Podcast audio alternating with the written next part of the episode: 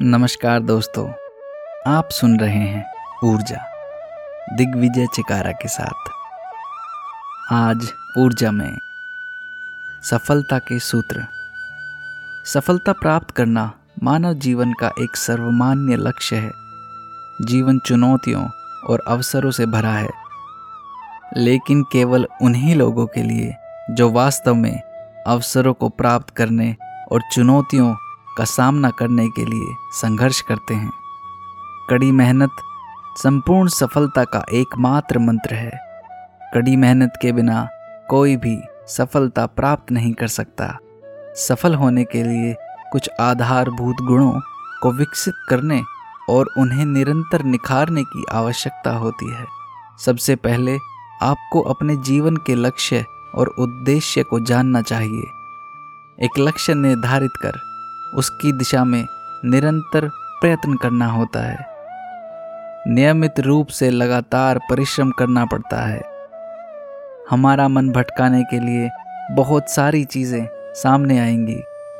उन पर ध्यान न देते हुए पूरी एकाग्रता से किया हुआ परिश्रम ही हमें अपेक्षित सफलता दिला सकता है। जब तक आप सफल ना हो जाएँ, तब तक प्रयास करना चाहिए और इससे कोई फ़र्क नहीं पड़ता। कि आपकी गति धीमी है। अगर आप प्रयासरत हैं तो जीत संभव है। इतिहास साक्षी है कि मनुष्य ने कठोर परिश्रम द्वारा असंभव को भी संभव कर दिखाया है।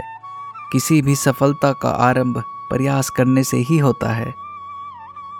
इसी संदर्भ में एक बार चंद्रगुप्त ने चाणक्य से पूछा कि अगर भाग्य पहले से ही लिखा जा चुका है तो प्रयास करने से क्या मिलेगा? इस पर चाणक्य ने जवाब दिया, क्या पता किस्मत में जो लिखा हो, वह प्रयास करने से ही मिले। सफलता के सूत्रों में स्वामी विवेकानंद का एक कथन भी मील का पत्थर माना जाता है। उन्होंने कहा था कि जीवन में सफलता चाहने वाले किसी भी व्यक्ति के भीतर सबसे पहला गुण आत्मविश्वास का होना चाहिए। विवेकानंद का कहना था कि जिस व्यक्ति में आत्मविश्वास नहीं होता वह बलवान होकर भी दुर्बल ही बना रहता है।